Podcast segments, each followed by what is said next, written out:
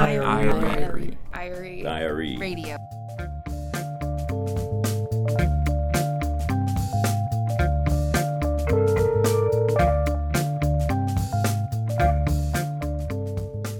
You're listening to the IRE Radio Podcast.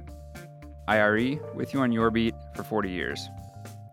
I'm Sean Chinnaman, and today on the show we've got the brothers Fainaru, Steve Fainaru and Mark Fainaru Wada, investigative reporters for ESPN. I'll let them tell you their complete bios here shortly, but the two have very much been at the forefront of the reporting on the NFL and brain injuries. You had the NFL, which has this, you know, um, place in the culture, this unique, extraordinary place in the culture. Um, the incredible amount of money that's involved, and the growing realization, the growing body of evidence that the the the core of the sport, the violence at the core of the sport, is not only destructive in the way that we all know, but can be, you know, can basically erase your identity. That tension struck me from the very beginning, journalistically, as something that could be, um, that could really be played out with to dramatic effect. We'll talk a lot about that today, about the reporting itself, but also about what it was like to chase the story for ESPN specifically, which of course has this enormously profitable relationship with the NFL. ESPN in 2013 actually dropped out of a partnership deal to back the documentary League of Denial, which featured Mark and Steve's reporting. The brothers also co wrote a book under that title, League of Denial. You'll hear about all of that on this episode. And then some of my favorite stuff has to do with their reportedly relationship as brothers trust, intimidation, patience, or lack thereof, etc. Do you guys find that that promises to be the last brother question? It's fine. You'll bring me to tears Let's, eventually. let's, let's call mom and get her. let's, let's, Exactly. get, let's get mom and like, the kids involved. All of that is coming up on the IRE radio podcast.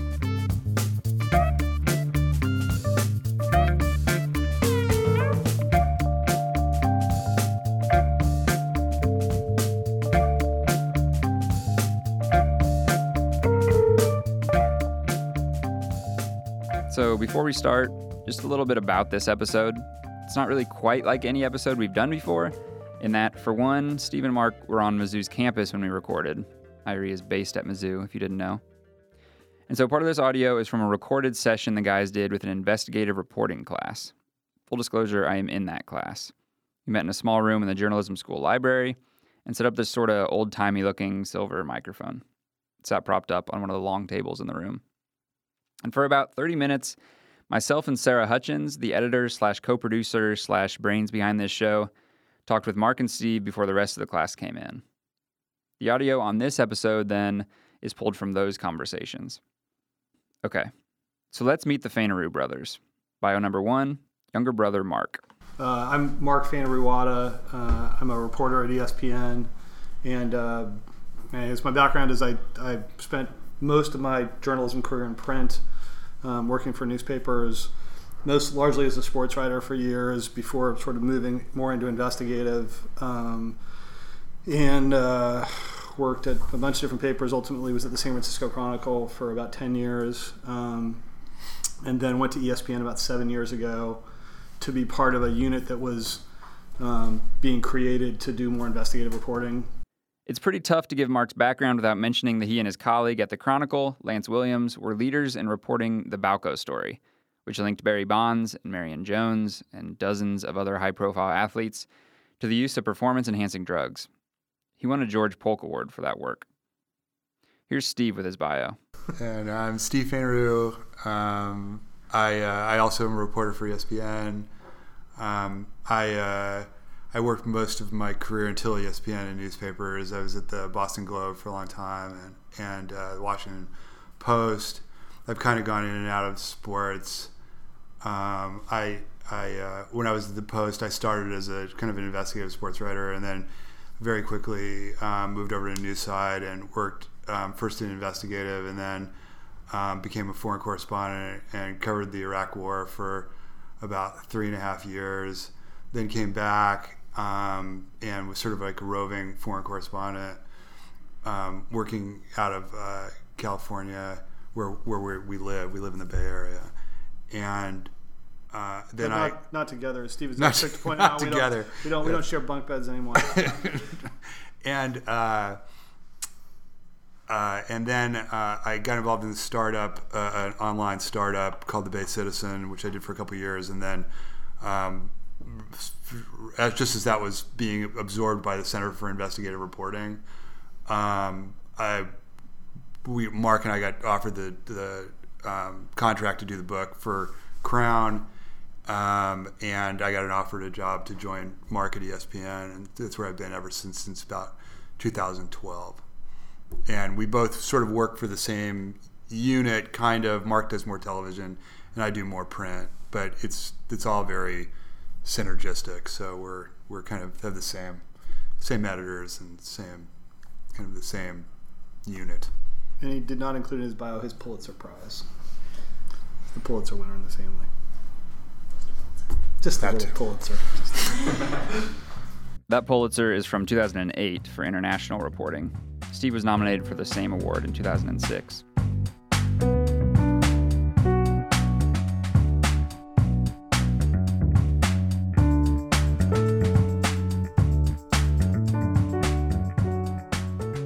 Early on in the interview, Sarah and I asked about the logistics of how Mark and Steve tackle projects together and how the fact they're brothers might impact that relationship. Mostly, it's been a phenomenal experience. You know, we, Steve and I had always wanted to Being work my together. brother or working well, together? no, that's a different animal. um, no, working together, and and uh, you know, we'd always wanted to do a project together and talked about it at various points along the way. And so when when we had the opportunity with the book League of Denial, and then and then working at ESPN together, it, you know, it's it's uh, we get to spend a lot of time together. You know, so um, and we both have you know have families and lives that are keep you know. So this is a chance to we travel together at times and we hang out, and so. But I think from a reporting standpoint, you know, because we know each other so well, because we trust each other so much, um, and I, you know, and I think respect each other as much as we do. I mean, I, you know, Steve laughs and sort of brushes off when I say this, but he's he's the best journalist I know. I mean, he's just unbelievable, and so there's a there's a trust level that comes with that, and I do think doing this kind of reporting uh, in tandem requires a deep level of trust in the person you're working with, and so um, from that standpoint, I think there's a huge value. Um, and then I think we both share, you know, just that we share an interest in this kind of work, you know, so there's a passion that we both share in, in, in going after it. You know, it presents challenges because we're brothers, and um, you know, the biggest challenge has not been at all the sort of reporting. Um, for me, and I don't think Steve's really faced much of a challenge around it, other than dealing with me. Um, is you know, for me, is more around the writing of the book. It was just harder, you know, a harder process. I, I have a harder time with it, um, and so Steve had to deal with the hard time I was having with it. In, in what way was it? Well, I, I don't.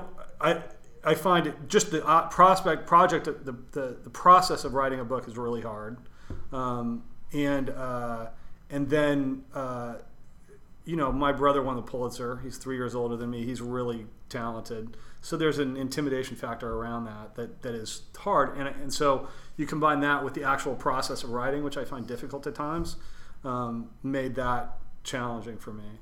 Um, but but other than that, you know, the reporting was fantastic and a blast, and uh, and the rest of it. And as we continue to work on stuff, so The ways Steve and Mark work together vary from project to project, but at times they'll do interviews together. That happened a lot during the reporting for their book League of Denial, but not as much during the reporting for a recent ESPN feature on Chris Borland, an NFL linebacker who had a standout rookie year and then just walked away from the game, fearing what it could do to his mental health in the long term. I think it's an interesting process because mostly I think it turns out to be great. I don't think I've ever felt like, you know, oh, this is sort of encumbering us because we're both sitting down together. I think more often than not, one of us is remembering something the other one didn't that we wanted to ask, Right. um, or playing off something that the interview that the subject has said that the other person didn't, you know, washed over or missed or whatever. So it's, you know, it's two set of two sets of ears basically, and I think that's been really helpful and and and I think we play off each other pretty well because we know each other so well and and there's a I, I think most of the time with subjects there's a comfort factor too that sort of emerges around both of us being there in some way. Um, I think there's times where it's probably better for somebody to have one person and, and we've done a lot of interviews separately and this Borland story Steve spent way more time with Borland than I did and I think in many ways uh, I mean who knows what it would have been like if we were both there for all the interviews but in many ways I think Steve was able to really get a much more interest, intimate look at Chris uh, by spending as much time and being in sort of uh, a less like a more informal kind of setting. Whereas if two of us were there, it might have felt a little more uh, contrived or reporterly or something like that. Yeah.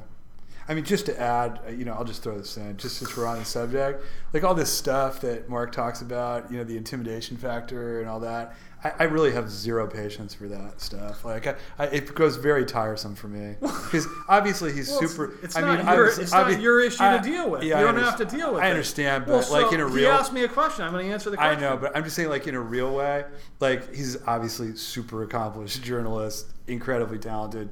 So you know, I just feel like, okay, you know, fine. I'm you're older than you, but like, okay, you know, He's like, get over it. yeah, that's sort of Yeah, the way well, this is a total that's big sort brother way I am, response. It's a very nice, supportive response. Get over I'm it. kind of impatient. Yeah. I'm glad we're capturing all this. Yeah. Yeah. You've got the true. Now you're getting the true Yeah. brother. It's coming out. So we all, all. Um, Soon we'll be. The soup be on the floor, kicking the shit out of each other.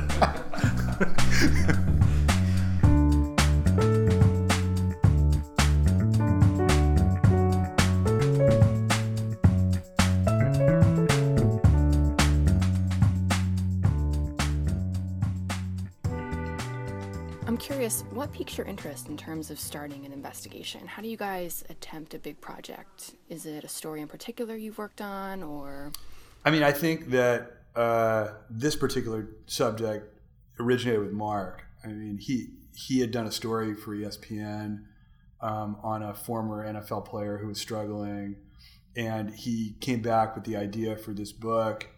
And you know, as he said, we we wanted to do a project together, and uh, he just basically presented it to me, and I, I immediately thought it was a great idea and I think that's true for me in just terms of like what I want to investigate and what I don't. I think it really has to sort of resonate with you from the beginning, from that first moment. Because I, I, I think w- like with a book, I felt this. I've always felt this way about books. Like you really have to be passionate about the subject because you know it's going to take a long time. You're going to be living with the subject for you know for months and even years. So you really got to be in um, from the very beginning and know that it's something that you really are interested in. Because if you're not, you're kind of defeated from the from the beginning. And with this, to me, it was just so obvious. It's like you had the NFL, which has this you know um, place in the culture, this unique, extraordinary place in the culture. Um, the incredible amount of money that's involved, and the growing realization the growing body of evidence that the the the core of the sport, the violence at the core of the sport, is not only destructive in the way that we all know, but can be, you know, can basically erase your identity. That tension struck me from the very beginning, journalistically, as something that could be um, that could really be played out with to dramatic effect.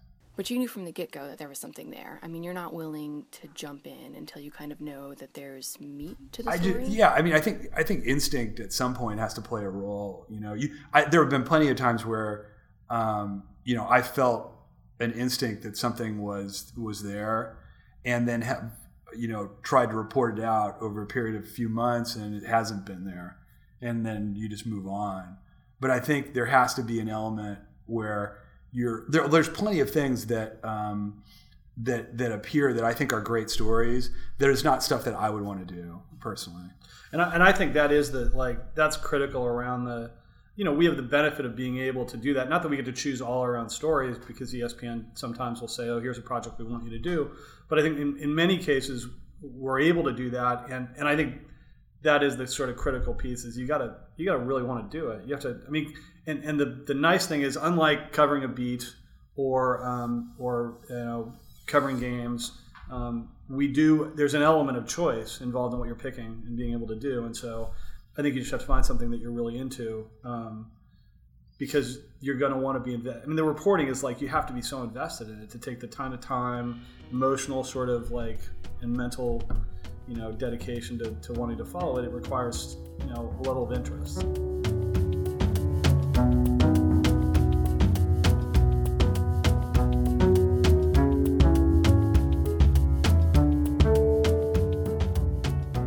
So we're going to turn the discussion now toward the reporting of the book, League of Denial. It came out in 2013, and it reveals just how far the NFL went to try to deny any link between the violence on the field and the cases of former players who more or less went mad. It follows the story of Mike Webster, who was one of those people who, as Steve put it, had his identity essentially erased. It also tracks the fight for Junior Seau's brain and gives some significant time to Dr. Bennet Omalu, forensic pathologist who first discovered chronic traumatic encephalopathy, or CTE, in former NFL players and was the one who named it. And in summary of the best sports books of 2013, the Boston Globe said League of Denial might end up being the most influential sports related book of our time.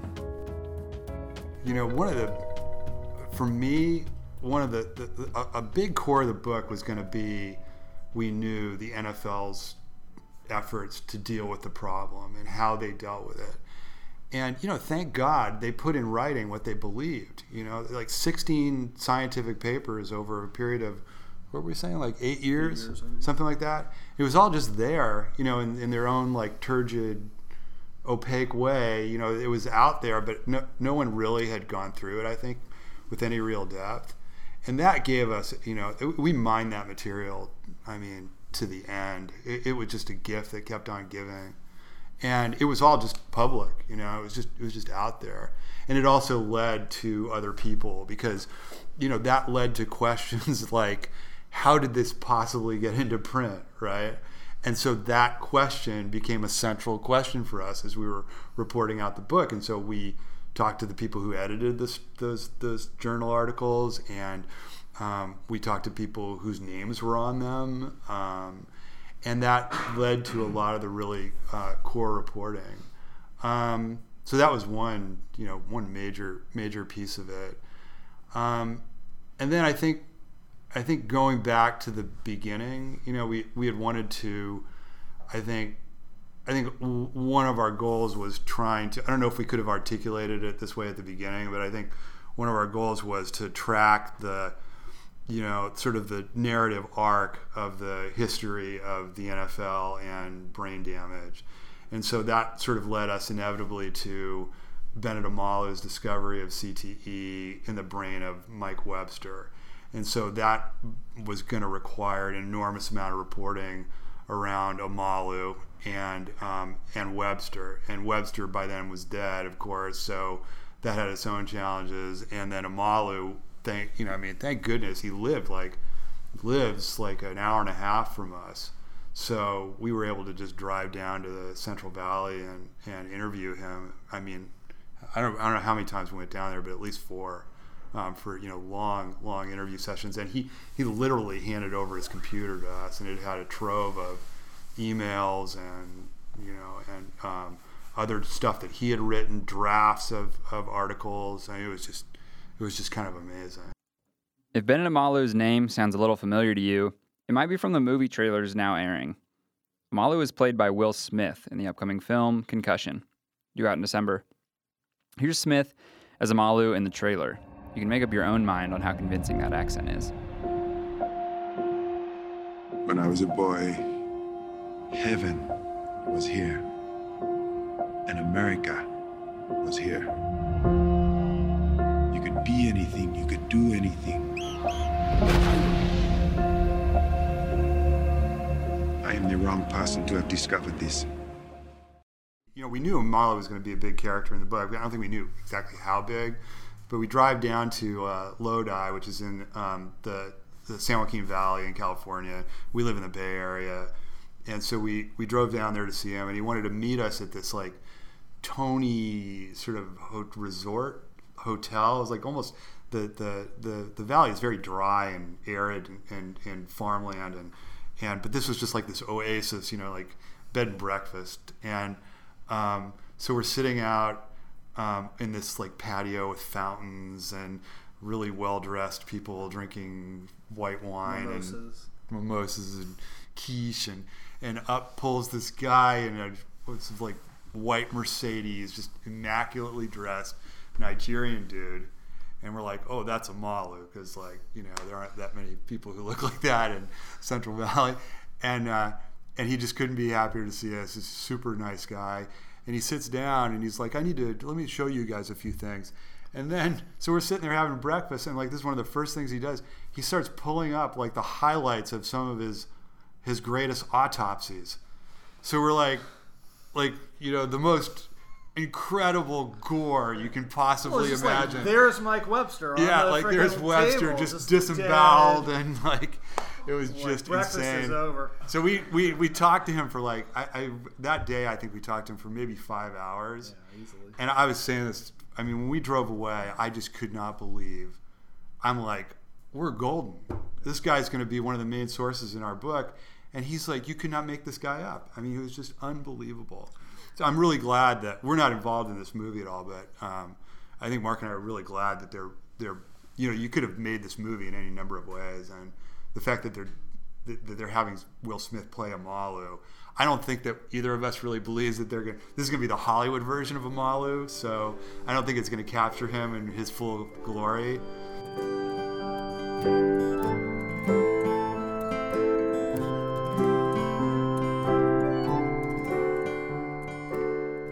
We had this one small, minor little thing that happened that you might have heard about. I don't know.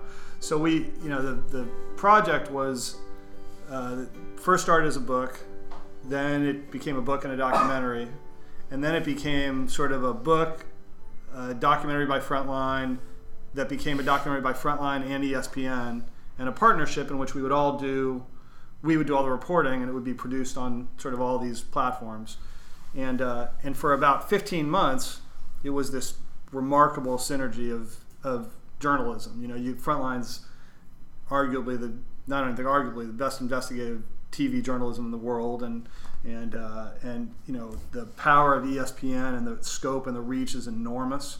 Um, you know, nothing like anything either, nothing like neither Steve or I have ever sort of encountered. The the level of readership is just ludicrous, um, and the power of its reach into the sports world. So it seemed to be a, just a fantastic partnership. Um, and until about um, three months before or two months before everything was about to be published, we'd already been doing a bunch of stories. We'd done like nine stories in partnership, and everybody was lauding them and saying what a great, you know, relationship it was. And then uh, a couple months before the the documentary and the book and it was about to, were about to come out, um, we went to a uh, uh, uh, press event in Los Angeles to sort of showcase the the, the trailer for the film, basically, and uh, and it was an event where it's called the Upfront, so it's all the media who cover TV basically and film, and they were all there to sort of review what was coming out, and PBS was presenting all of its work, and one of the things they were touting was Frontline's League of Denial documentary, and and that documentary, the the trailer includes among other things, a scientist saying at the end, I'm, I'm actually concerned that every single football player is going to have this neurodegenerative disease. And shortly after that aired, and we were all celebrating the great work we looked like we were doing, um, ESPN announced it was pulling out of the documentary and didn't want its name on the documentary anymore. And then came a New York Times story that said that that happened as a result of the commissioner of the NFL meeting with um, the head of ESPN and, uh, and exerting pressure. So ESPN pulled out of the documentary, and uh, we, Steve got a call. Steve and I got a call from our bosses, basically this sort of very formal call saying ESPN is no longer going to be a producer on the documentary, and uh, you know we were shell shocked and uh, wondering if we would be able to keep working at ESPN and what the implications were and all that. And there was a lot of sort of journalistic hand wringing that went on, and then. Um, uh, but ESPN insisted that it was pulling because of it had some legal issues with the logo or something like that, and um, it was a hard sell for sure. But at the same time, they insisted to us that the journalism wasn't going to change, and and in the end, that's just precisely what happened. The documentary came out. ESPN aired excerpts of the documentary, which is what the plan was all along.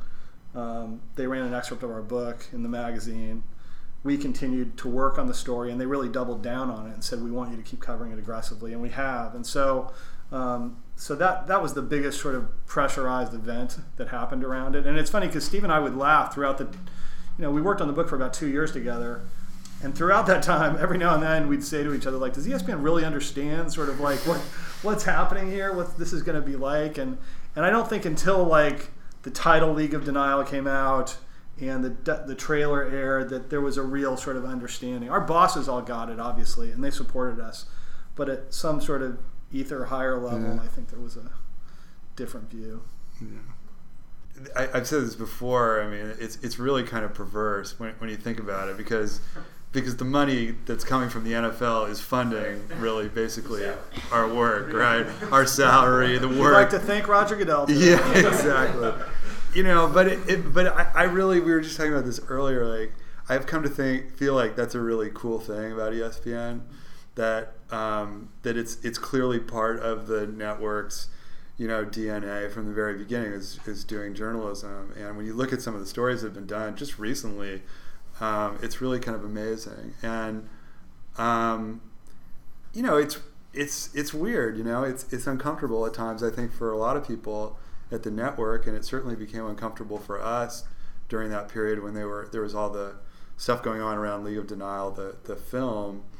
But at the same time, you know, given what's happening in journalism and you know the lack of resources in most places to do investigative reporting, you know, I think you just have to be really grateful that that the that the resources are there to do it and that people have the courage to to do it even though it's you know we're investigating the the network's biggest product really. So um, and I don't think I've always felt like even though it's more acute at, at ESPN it's not that different in some ways than like CBS which has an entertainment it's mostly an entertainment network and it has 60 minutes so um, you know in that sense it's not really so so different I don't think And I think it, Steve was saying this earlier too. There's two things I'm going to say. One is I remember when I went to ESPN, when I got uh, offered the job at ESPN and I was trying to decide whether to do it. Um, I talked to Steve, who I sort of asked for advice about most things, and uh, most things, not all things, but Daniels and uh, and I was like, well, you know, what about the possible conflicts? Because everybody talks about the conflicts of ESPN. And his answer was, I think, the right one, which is you're just not going to know until you know you'll ask all the questions, you'll do the due diligence, and then you're not really going to know until you sort of live it and do it. And the reality has been, we've li- I've been living it and doing it for seven years now, and you know, no one's ever said boo. So, um, and the other thing is, I do think Steve was saying this earlier that that there's a, I think that there's a, you know, the the narrative that ESPN is conflicted is a obvious one and a convenient one, and you know, there's an and a element true one. and a true one is very, you know, but that that the reality of how it plays out, I think is uh, most people are not they're not informed on it. They're just they're just saying it because it's uh, in front of them and they're to say. But if you if you really spent time and actually looked at the journalism we're doing, I think it's a hard sell to argue that like we're going soft on the NFL or you know we're backing away. I just think it's a hard sell when you look at the facts. So.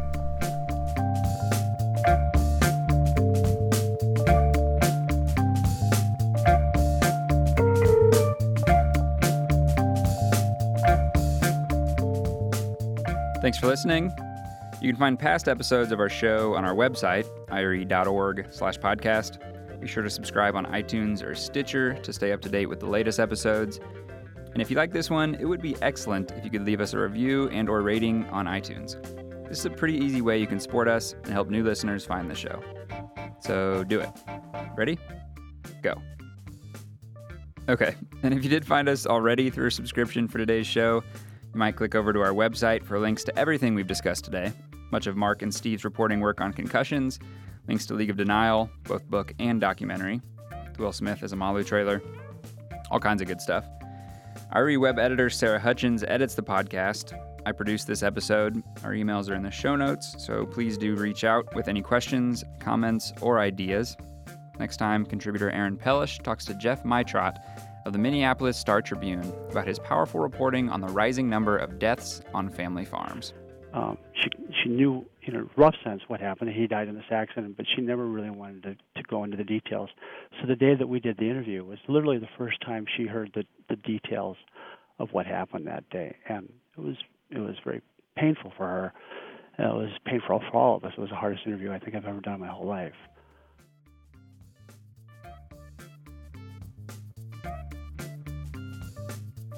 That's it for this episode. From Columbia, Missouri, I'm Sean Chinnaman.